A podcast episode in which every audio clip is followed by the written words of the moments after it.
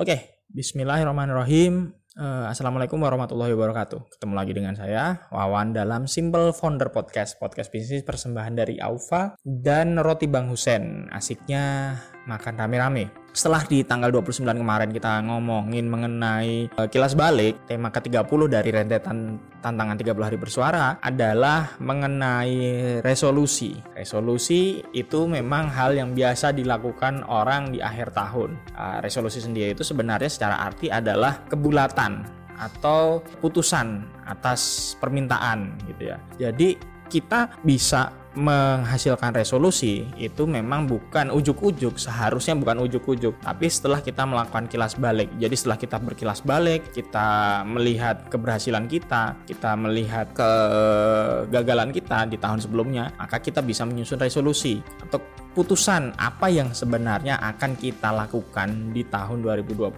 Tapi bisa juga sih kalau kita memutuskan sesuatu tanpa melihat hal apa pun di, di tahun sebelumnya. Ya kalau misalnya dia perusahaan baru, bagaimana dia melihat tahun sebelumnya.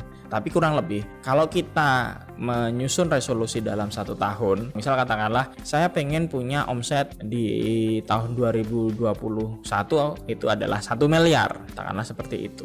Berarti untuk mencapai satu miliar kita harus punya rencana uh, bulanan. Jadi dari satu miliar itu dibagilah selama 12 bulan. Biar gampang hitungnya katakanlah sebulan kita dapat rata-rata kita harus menghasilkan omset 100 juta. Dari 100 juta kali 12 Januari 100 juta, Februari 100 juta kita jadi akan lebih mudah untuk menyusun rencana dari resolusi yang sudah kita buat tadi. Jadi resolusi seharusnya menghasilkan rencana. Tapi kalau resolusi tidak menghasilkan rencana, ya sebatas resolusi saja, sebatas mimpi saja, sebatas angan-angan saja. Yang saya mau ngomongin kali ini itu bukan ngomongin bagaimana menyusun rencananya ya, tapi bagaimana sebaiknya kita menyikapi resolusi yang sudah kita buat tadi. Setelah kita punya resolusi, sebaiknya atau seharusnya atau normal halnya itu diikuti dengan rencana untuk yang mewujudkan resolusi itu.